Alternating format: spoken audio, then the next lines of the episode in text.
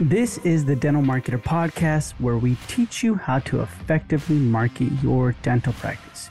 My name is Michael Arias, and my mission is to help you, the practice owner, to grow your practice, attract new patients immediately, and be seen as the go to dental office in your community. And the way we're doing that today is by talking with the brilliant Dr. Kristine Grazioso, aka Dr. G. And have you ever wondered what it really takes to shift to a fee for service model? Well, Dr. G is about to share some gold and guide you on how she did it. Three things that were on point when she decided to do this was number one, team unity and the power behind a united team. Two, the magic of accurate data. You really want to know the nitty gritty of data management. And three, this one is a curveball why your neighboring dental practices might just influence your next big move. And you'll learn how to master these three things, utilize it to your advantage, and then, if you want, be ready to shift to a fee for service model. But if fee for service is not a goal of yours, still, Dr. G gives us three things that will make your team more unified. You'll be accurate with all your data so you know exactly where to turn up the knob to increase collections and how to use your competitors to your advantage. So let's listen into this conversation. But before we do that, here's a pretty awesome deal from one of our sponsors, especially if you're looking for new dental units or chairs that won't break the bank. You know what they say? It's the little things that make the big difference. And in a dental practice, the choice of a dental chair is one of those little things. Choosing the right dental chair, like an Olsen dental chair, can have a significant impact on your practice. Start with the basics comfort. When your patient sits down in one of the Olsen chairs, they're settling into a seat that's been designed with ergonomics in mind, providing more comfort to the patient and the dentist. And this comfort can turn a nervous patient into a relaxed one, and a relaxed patient is more likely to return and refer others to your practice. But it's not all about patient comfort. As a dentist, you're spending hours each day working around these chairs. Olsen chairs meet new dental techniques, allowing you, the professional, to move ergonomically and respecting the privacy area of the patient. This means less physical strain on your body, and that can lead to many more years of successful practicing. And Olsen chairs are also versatile and flexible designed for general practice, orthodontic, or any specialty your practice has. From leather, PVC, traditional or continental delivery system, Olsen offers custom options for every part of the chair. Because let's be honest, your practice isn't a one size fits all. Why should your dental chair be? And let's not forget about cost effectiveness. Olsen chairs have the quality and durability for day to day intensive use and can save up to 75% of energy consumption compared to hydraulic systems. This makes an Olsen chair not just an investment in comfort, but an investment that can save you money in the long run. These chairs don't compromise on style either. The elegant designs of Olsen dental chairs, like the performance model, are ideal for ambulatory surgeries or different specialties. It's not just a dental chair, it's a statement about your practice, your value, quality, comfort, and style. So, if you're in the market for a new dental chair, consider the impact it can have on your practice. Check out Olsen. For a limited time, they're giving you free installation with any purchase. So go check them out. It's going to be the first link in the show notes below. You can click it, check them out. And with Olsen dental chairs, you're not just buying a piece of equipment, you're investing in the comfort of your patients, the health of your practice, and the future of your career. Now, that's something to smile about. All right, it's time to talk with our featured guest, Dr. Kristine Grazioso. Kristine, how's it going? Hi, Michael. How are you? I'm, I'm good. Thanks for asking. Thanks for asking. If you can, Kristine, start off with telling us a little bit about your past, your present. How did you get to where you are today? All right. So I am a pediatric dentist and I started my practice in 1999, way back when, when things were really different. There wasn't the technology we have today, there weren't the mm-hmm. rules and regulations necessarily. So things have really changed, but I have been a dentist for 30 years and a pediatric dentist for 27, practice owner for 23. It's been a great ride. I love it. And so was practice ownership always something you wanted to do or how did that come about? I, yeah, I think I always knew that I would be an owner. How that would look, I didn't know. And I really didn't decide to be a dentist till I was a senior in college. So hmm. it wasn't like a lifelong dream. It just kind of happened and it, and I love it. I wouldn't want to change anything. Yeah. What were you wanting to do before that?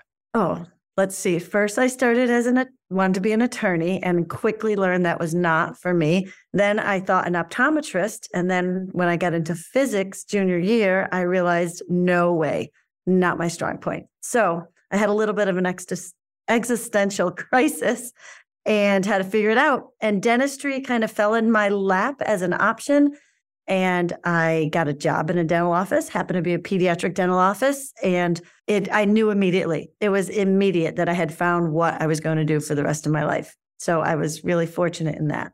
So what was the immediate thing where you're like, this is it. Now you came home, you're like, I'm going to do this. What was that?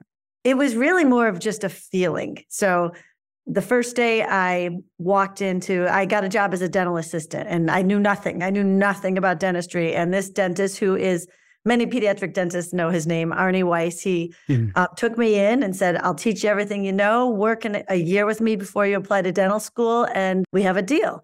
So he took me in, and it was really just a feeling. I had this overwhelming sense of this is where I belong. And this, I loved it. I just loved it. So it really was not really tangible, but I just knew. Mm-hmm. What did you learn from Arnie that you still take on today? A lot of the behavior management.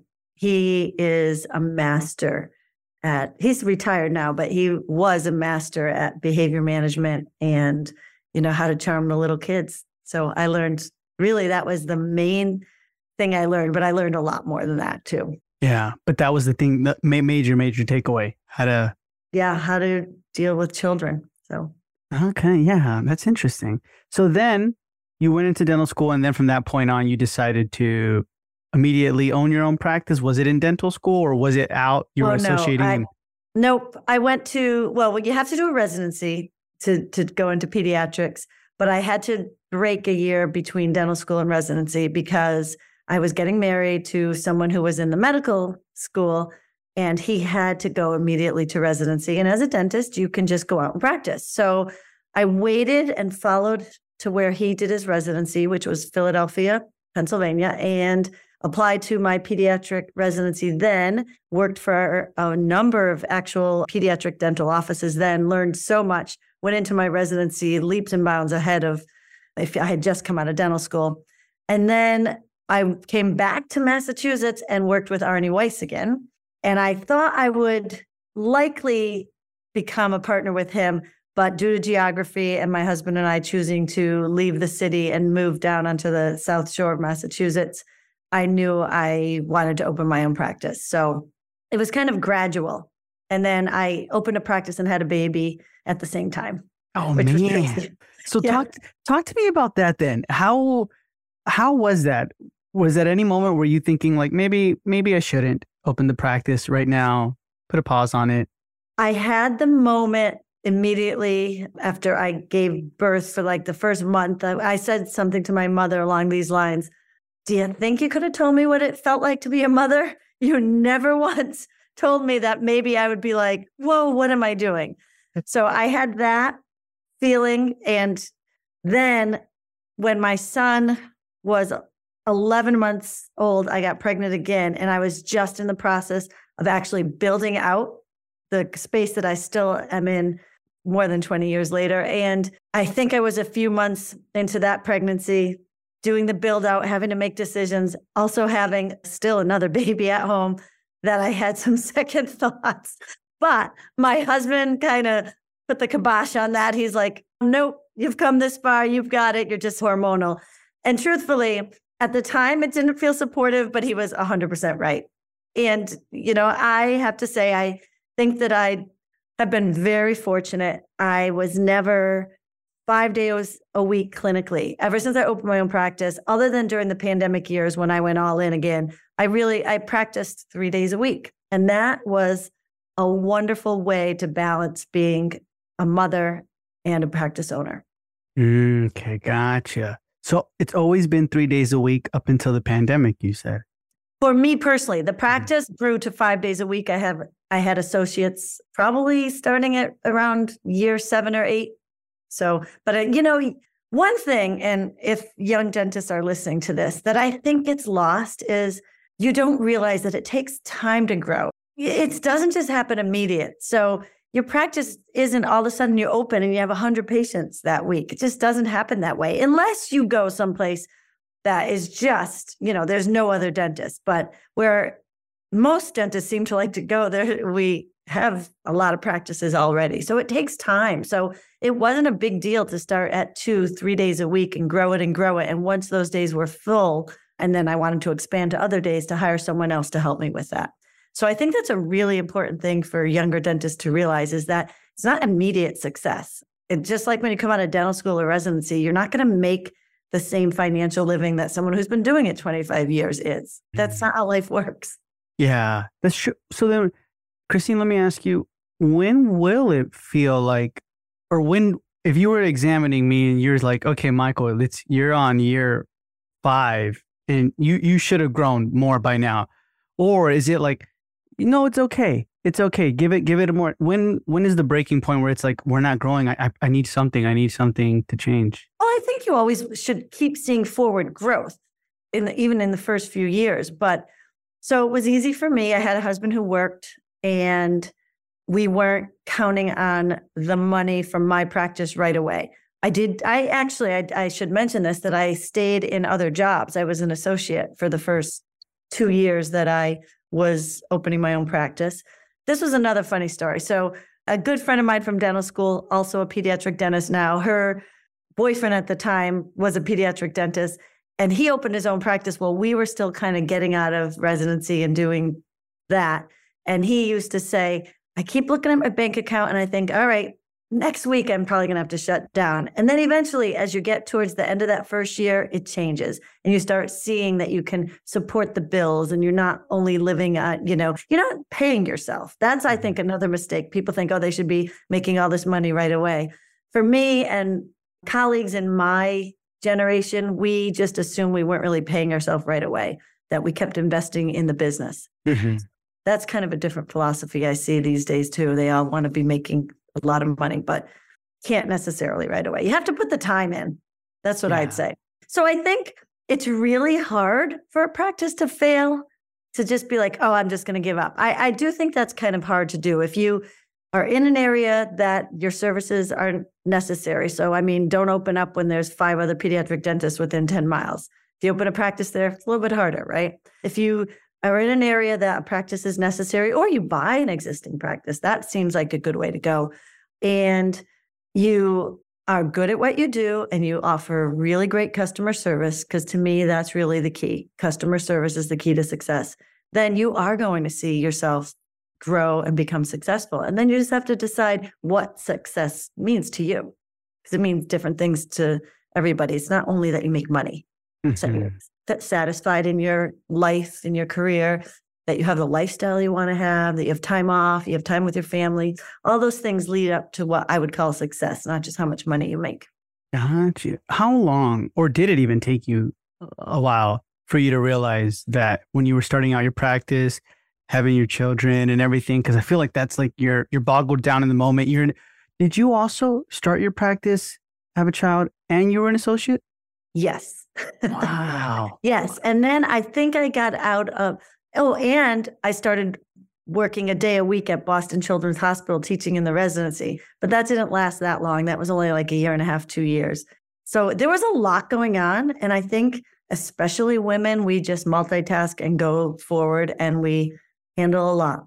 So then, what did you feel was being spread too thin in that whole moment? I mean, what would you have done differently, if anything? The one thing, it doesn't fit what you're asking me of what I would do differently as far as time wise, but what I would have done differently is had a greater appreciation for purchasing the real estate. I do not own the real estate associated with my practice. I've always leased and I felt back then, how could I possibly buy it? I can't afford this. I wish I understood that I could have taken loans and it would have been okay to have some debt regarding real estate for my practice. So early on, I wish I had done that. It seemed so expensive, but now in hindsight, all these years later, it wouldn't have been. Mm-hmm. So that's the thing you wish you would have done is yep. bought the whole building and everything. Yeah, or found a, a space and built a building. It seemed unattainable to me. I do think that younger dentists these days are much more willing to do that, to take on the debt, and they're not as risk averse. But for me back then, it was too overwhelming and too scary to contemplate doing because the property's yeah. always been expensive here in Massachusetts, right? But in hindsight, it would have been a smart thing to do. Yeah.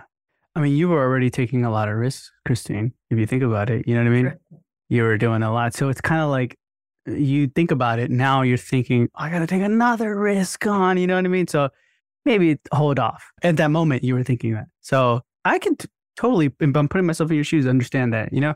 So now you're in your practice. Let's, if we're rewinding back, you decided to start your own practice in where you're at now.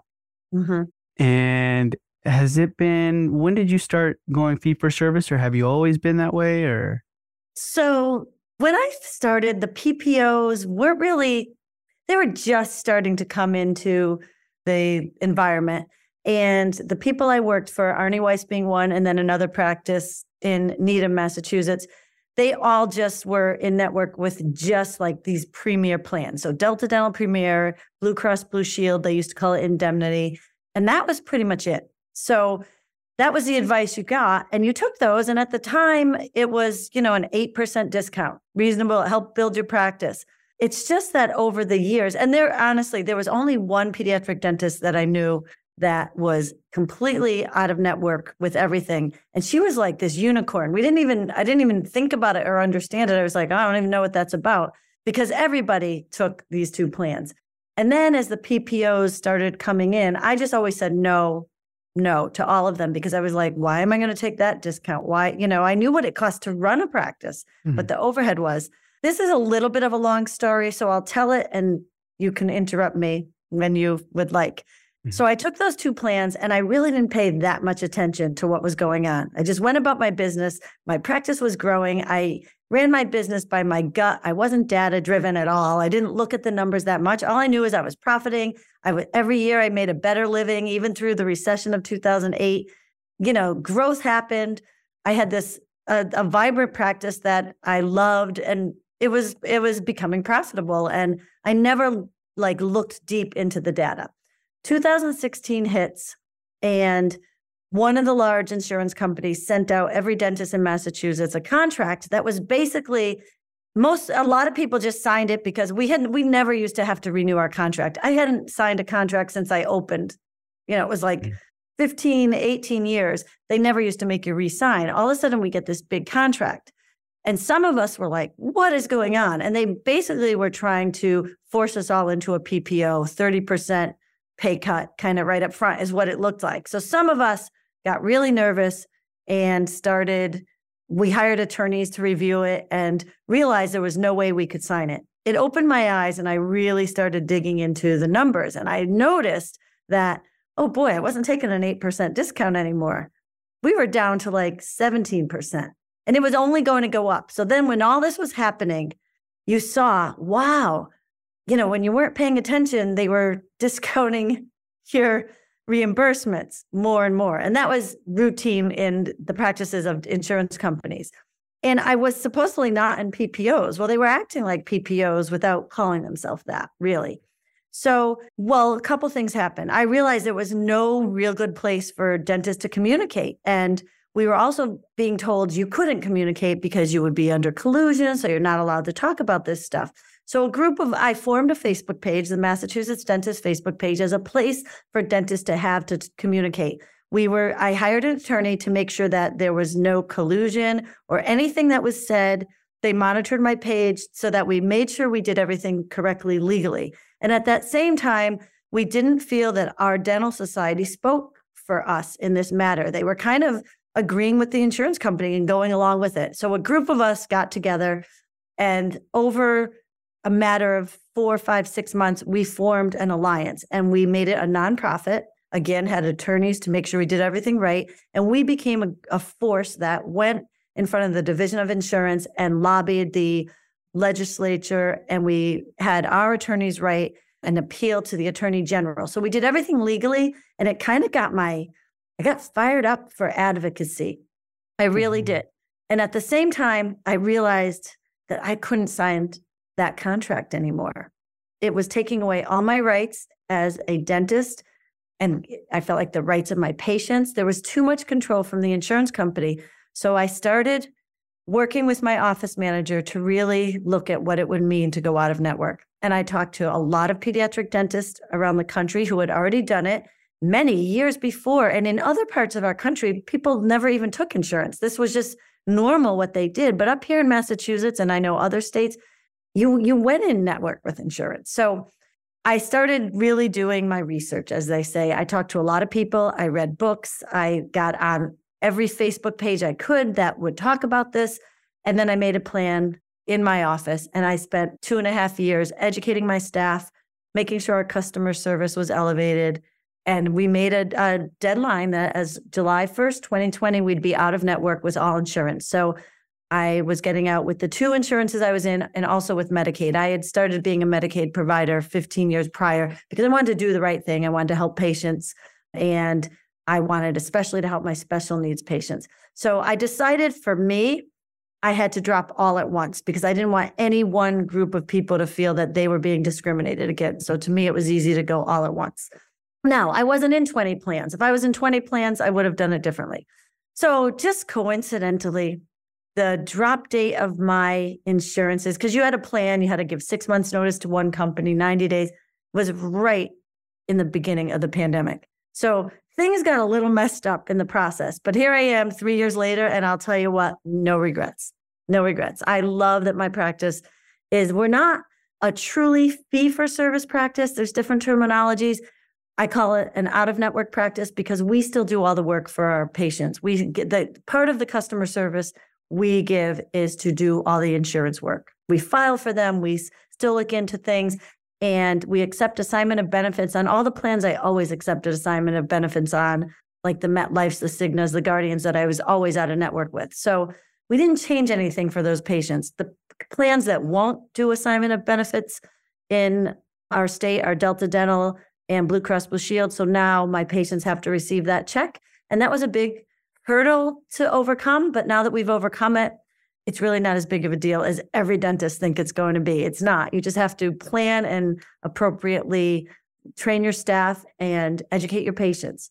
So most dentists are a little bit afraid of doing this because they're afraid they'll lose all their patients. So that mm-hmm. means they're going to lose out financially and, you know, many other reasons. But every dentist I talked to had told me, you are going to lose patients, you are going to be slower, but you're going to stay the same financially. And frankly, they're right. So it's a different mindset. It's taken me a couple of years to accept, you know, my head and my heart coming together to realize that we are slower, we do have less patients, but the profitability in the end is the same. And I'm a really I've changed and I'm really data driven now. So we track everything in my office because I want to know and this is a big point. I, I started actually marketing. We hardly ever did marketing before. And now we put a lot more effort, energy, and money into actually marketing. But where it used to be, so I told you in 2016, 17, I looked and we were probably at a 17% discount. It went up. By time I dropped in 2020, we were over like we were probably 21, 22% insurance fee discount. Now my dis my discounts or my write-offs or adjustments, better word to use instead of a discount, but adjustments are one to two percent a month. So so you can spend more on other things like marketing. Wow. That was a lot. I know that was a lot. it's fantastic though. It's fantastic how it all kind of you created this whole movement, right? Especially when it came down to to Massachusetts. You talk about making a plan and training your staff. Can you kind of break down to us instructions wise, like what is the plan that you created? Well, the first thing I did, and this was on advice of one of my colleagues, it, he had me read a book by Simon Sinek called Start with Why. And I read that book and I found my why. And then I decided to educate my staff on the why, because one thing that really surprised me was they were not on my page they were like, no way, we can't do this to our patients. Mm-hmm. Everyone's going to leave. I wouldn't pay more money to come for cleaning. They're used to, they were not on my side. And I thought for sure, because I, you know, I thought, well, I've led them in in every other aspect of this. They're just going to say, okay, well, you're the owner, you know. And that was not the case. That was a big surprise, but it was really good because it made me work harder. It made me work harder to train them. In addition to that book and then presenting my why, we did a full day staff meeting, slides and everything about the book, about how I found the why for me, how I what it meant, and then teaching them to understand it. We also did a whole day staff meeting on customer service and we used the Starbucks example. We read a couple books about Starbucks and we used their customer service model and we broke it down into dentistry. And so, and my office manager, she was she was really in charge of that presentation. She even went and gave that presentation at like dental courses and stuff because it was really good. So we spent time. I literally spent time, and then we spent days role playing, role playing, role playing. By the end of all this, my team was bought in. The ones who weren't kept it to themselves and they came to me six months, a year later. They're like, oh my gosh, Dr. G, we thought you were crazy. Like, we're like, we thought you were going to destroy your practice. And this is the best thing you ever did. They're happier. They like the, the pace. Truthfully, the hardest, most difficult patients, 99% of them left. All the great patients stay. So my front desk will tell you that it's rare for them to have, they're not chasing people for money. They're not being argued with. They don't have like the people who give attitude. And unfortunately, our world's a little crazy right now. All the crazy we see everywhere is in every dental office too. Makes sense, right? So yeah, that's true. so that's how how we did it. We we I made sure I knew what was important to me and that my office manager was on the same page. I have a fabulous office manager, I have to say, fabulous, and she and I work really closely together. And then the other dentist in my practice, one is my associate, but we're partners in a second practice. I do have a second practice, and she, you know, I made sure they all agreed and you know understood where I was coming from. So that it was just it was a lot of time and effort, but it's so worth it. Yeah, no, hundred percent. So you got your whole staff first of all, I guess, to get on the right mindset to mm-hmm. understand mm-hmm. your why instead of being like, "Hey, do this, do that, do this." We're changing it up, right? And then maybe they might have in front of you been like, "Okay, yeah," but behind your back, they're like, "What the heck is she doing?" Right. They wouldn't be able to effectively communicate if they didn't believe it. So you have to have the staff around you that believes it. And I think that scares some people too. They look, they're like, oh, I don't know that this one, that one. And then finding staff right now, we all know it's a challenge. We're, we're living in a very different time right now. So it's under, understandable to be worried about that. You actually, though, end up needing less employees when you go out of network and your fee for service because you have less patients. You just do. It's rare that you don't, right? Rare. There's exceptions to every rule. Nothing is 100%. But I'm in a saturated area. When I opened my practice, there there were two pediatric dental practices within five to 10 miles of me. They were there before me. Then maybe a year or two later, another one opened maybe 20 miles away. And in the last 10 to 15 years, four or five, six or seven, I can't remember how many have opened within 10 to 20 miles of me. So we're saturated and I am the only one out of network. So it's possible to do, but you have to make sure that you believe it, that you are good at customer service and that you are good at what you do. I, I have great pride in my practice and it's not all about me. I said I have other people who work with me and for me and they live my vibe and my dream and i thank them for that every day that's you know I, it's clear to me that they are doing it the way that i dreamed and wanted without they don't parrot me but you know that's mm-hmm.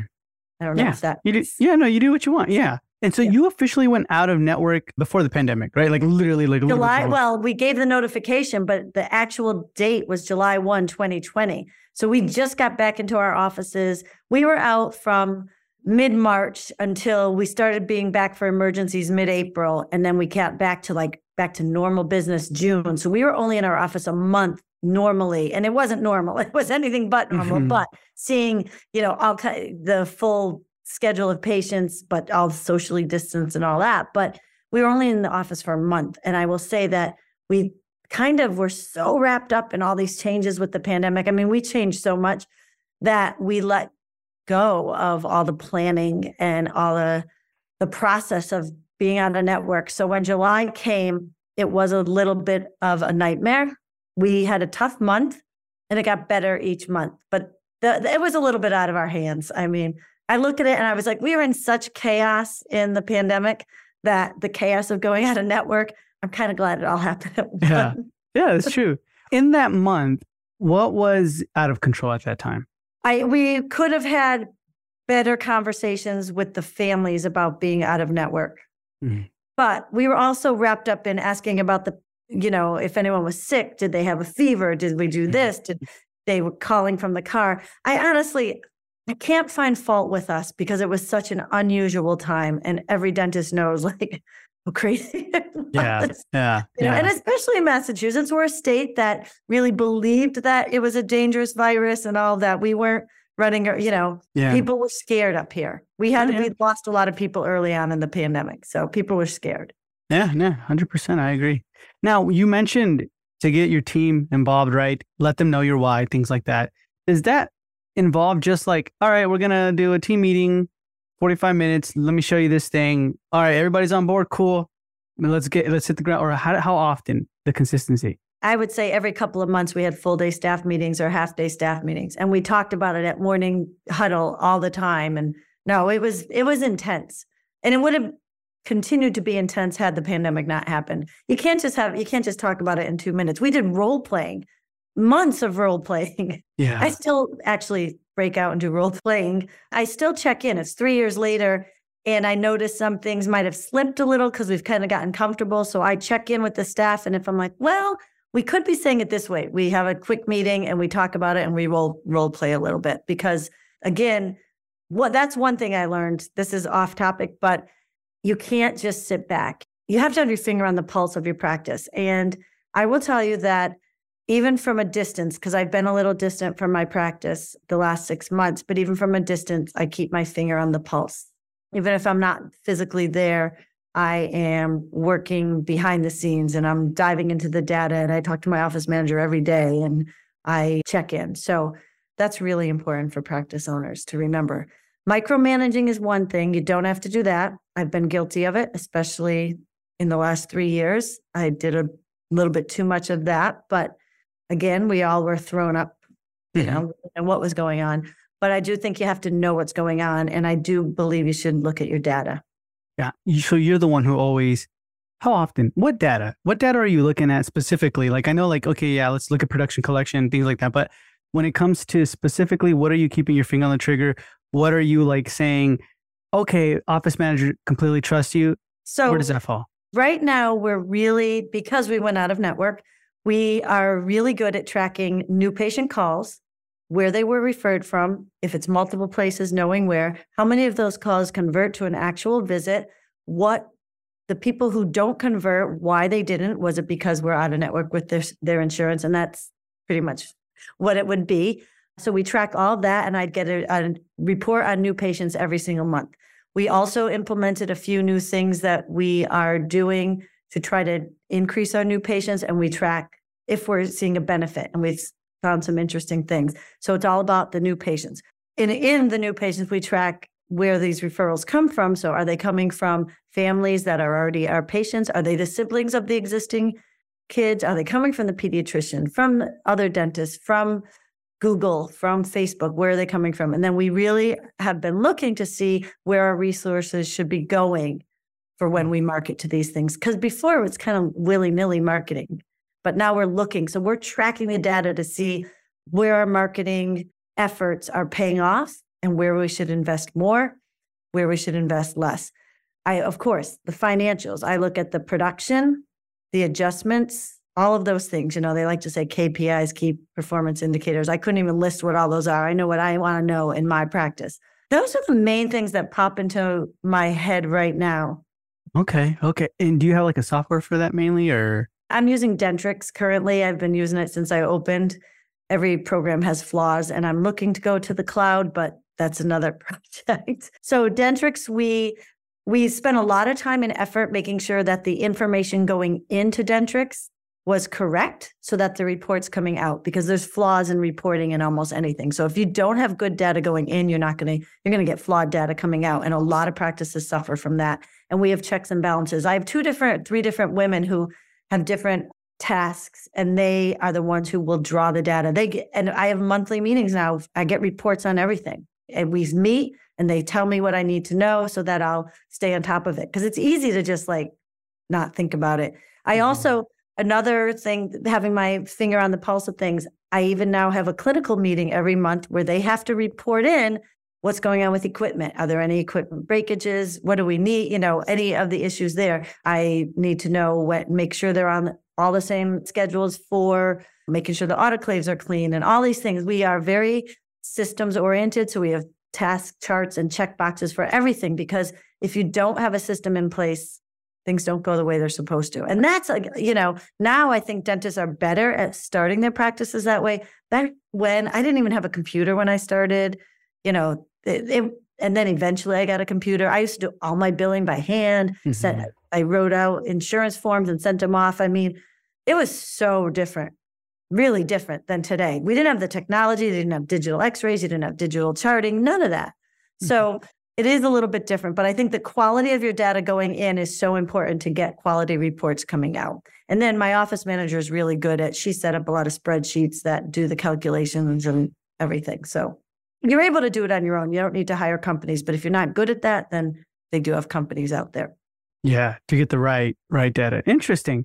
And then you mentioned marketing what right now is working where you're like, this moves the needle? And other stuff where you're like, now uh, let's drop it or invest less into that.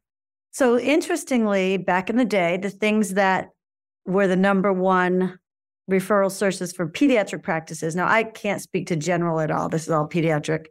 Were you wanted to have a presence in the schools, the pediatricians, things like that.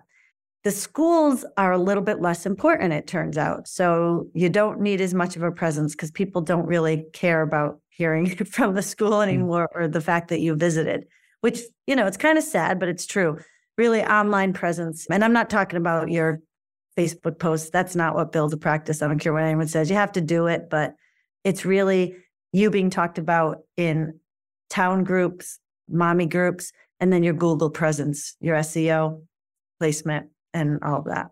Okay. And reviews, are you doing? Reviews are huge. I should have said that. Yeah. Having good reviews, I think, are really important because nobody will pick their dentist now if they haven't checked out their reviews. So if you have strong reviews, I don't have an exorbitant amount, maybe a little under 500, but the majority of them are five star and they're all authentic. We do ask people to give them to us when they leave, and you know, only a small percentage do, but it's still it's still really really good. Yeah, like yeah, I thought you were going to say, oh, I only have a little under like, you know, 50, but 500 is fantastic. You know what I mean? Yeah, I'd like to get to a thousand. Who doesn't want a 1000 yeah, no, that's really, really good. Okay, that's interesting. And so I have a question when it comes to now, because this happens sometimes, Kristine, where, where you've probably heard of it and it's in your Facebook group, I'm sure, like where it's, um, they are a startup, they're about to open, but they want to go 100% fee for or out of network or fee for service right now from the beginning. Sometimes I mean, we've been on some interviews where they're like, hey, I'm, I'm going to take on insurance because I can't make it. And then sometimes they're like, I'm going to fight through it. I don't care. Where's the balance here, in your opinion? Like, what, where's a good mindset? So I think the balance is you need to know where you're opening, right? So all of my friends in the South, they never took insurance. So if you're opening in North Carolina, you don't need to take insurance. You'd be crazy to take insurance right from the start. Yeah, take it, help with it, but don't be in network. Mm-hmm. North Carolina, South Carolina, all, you know, I would say know your geography. So know what's going on and then talk to the area practices.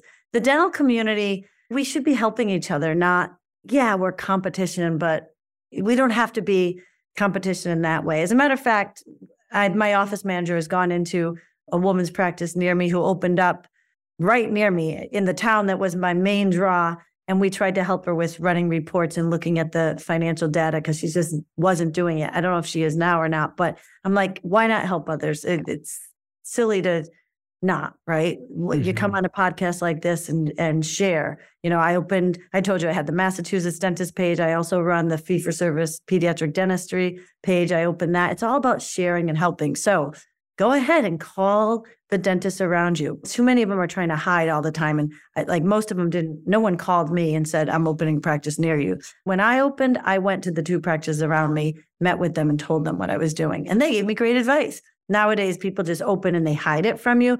I don't think that's a good idea. Go talk to the dentists around you, ask for advice. Find out who's in network and who's not. If no one's in network, you'd be crazy to go in network. You you have the patients are know what that's like. So I think that's the most important thing. You need to be educated in what it all means. And here's the other thing new dentists often have no clue about insurance at all. I didn't, mm-hmm. you know, I didn't, and I'm still learning. There's so much I don't know because I never took all these lower end plans. I call it a lower end plan, but lower reimbursing pain in the neck PPO plans. But I look at it like, why would you ever want to work for 50% of your charge? No one goes to work and gets discounted. So, and if you want to give to me the best care with the best materials that you could afford all that, you need to be reimbursed. Because another really important point is being busy is not being profitable, right? Mm-hmm. Profitability and busyness are two separate things. And that I want to jump back. Remember when you asked what I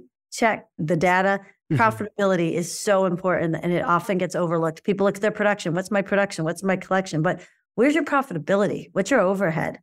how you know that's what's really important yeah that's so, true and then and back to choosing insurances the point i'm at today i like it this way so mm-hmm. i'm happy i did it and if you can open without ever starting to take these low paying insurances or insurances that really it's not only about the reimbursement that's a big part of it because that's how we run our businesses but it's about basically the control the doctor patient patient relationship gets interfered with if an insurance company is in charge and can say mm-hmm. when a patient hmm. come to you, what services they can have, all those things. So better off not being controlled by a third party administrator. Yeah, you're technically, I guess, like they're the leaders, right? Kind of thing. They're the managers, and they're telling you like what because the patient's going to do it, right? Like whatever my insurance covers, kind of thing. And then right. they get they get boggled down with that. But that's interesting. Okay, because yeah, like I told you, there's sometimes where people they're like, "Man, Michael, I'm gonna have to take. I, am doing everything. I'm gonna." But I never thought about asking them like, "Well, why'd you pick where you're at?" Right? Like Beverly Hills. Why are you in Beverly Hills right now, where everybody else is taking on like Delta Dental, right? Kind of thing.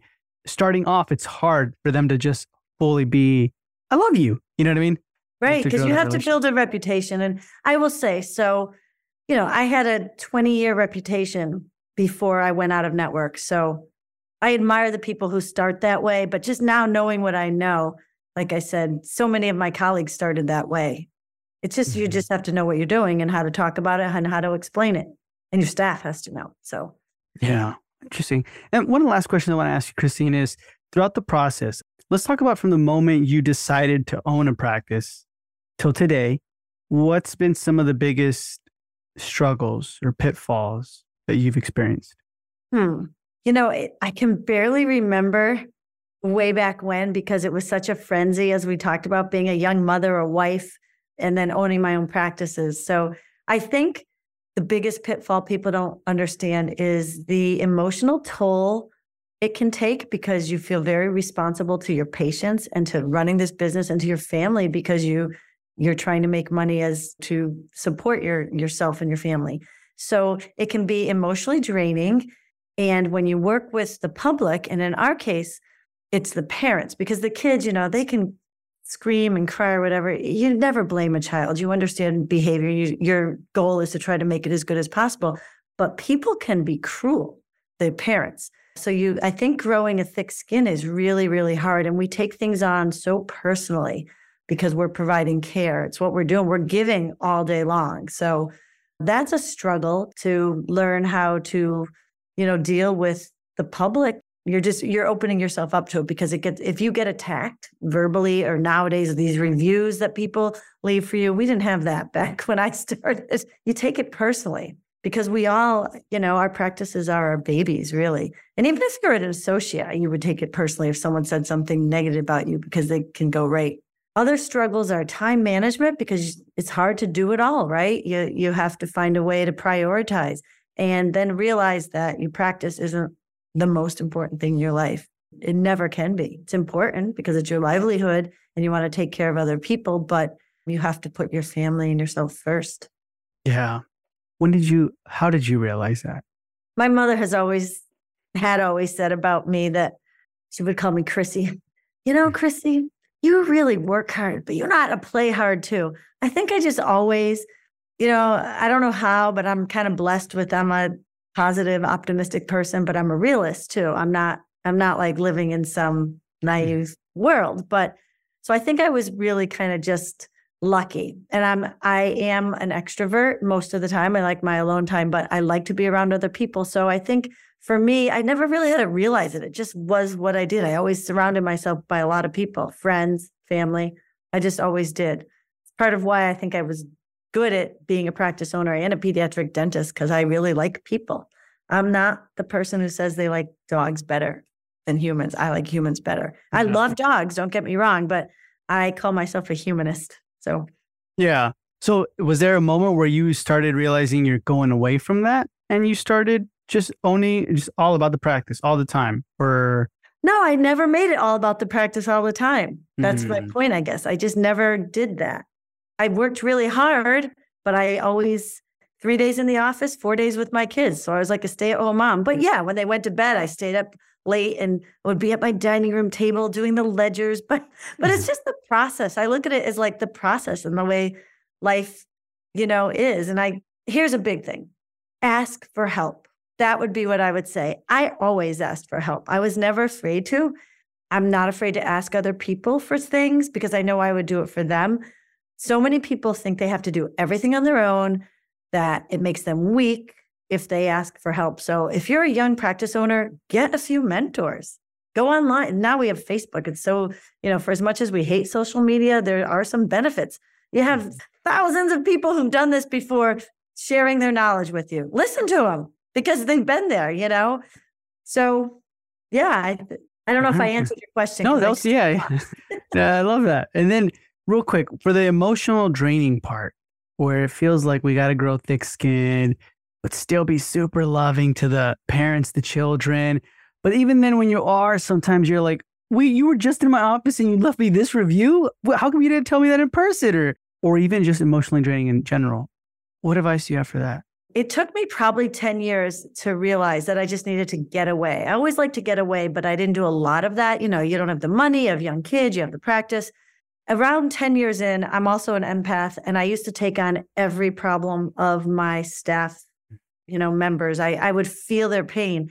And I realized that it was sucking me dry because I was always feeling everybody else's pain and worrying about their problems. So I got really good at what I call compartmentalizing and putting it where it belonged. I could listen to it, I could feel it, I could understand it, but I had to let it go.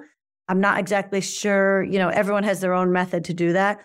But I started just making sure we got away as a family. We went on vacations and I didn't communicate with the office very much, if at all. Sometimes there was some communication and I always regretted it, I could tell you. And okay.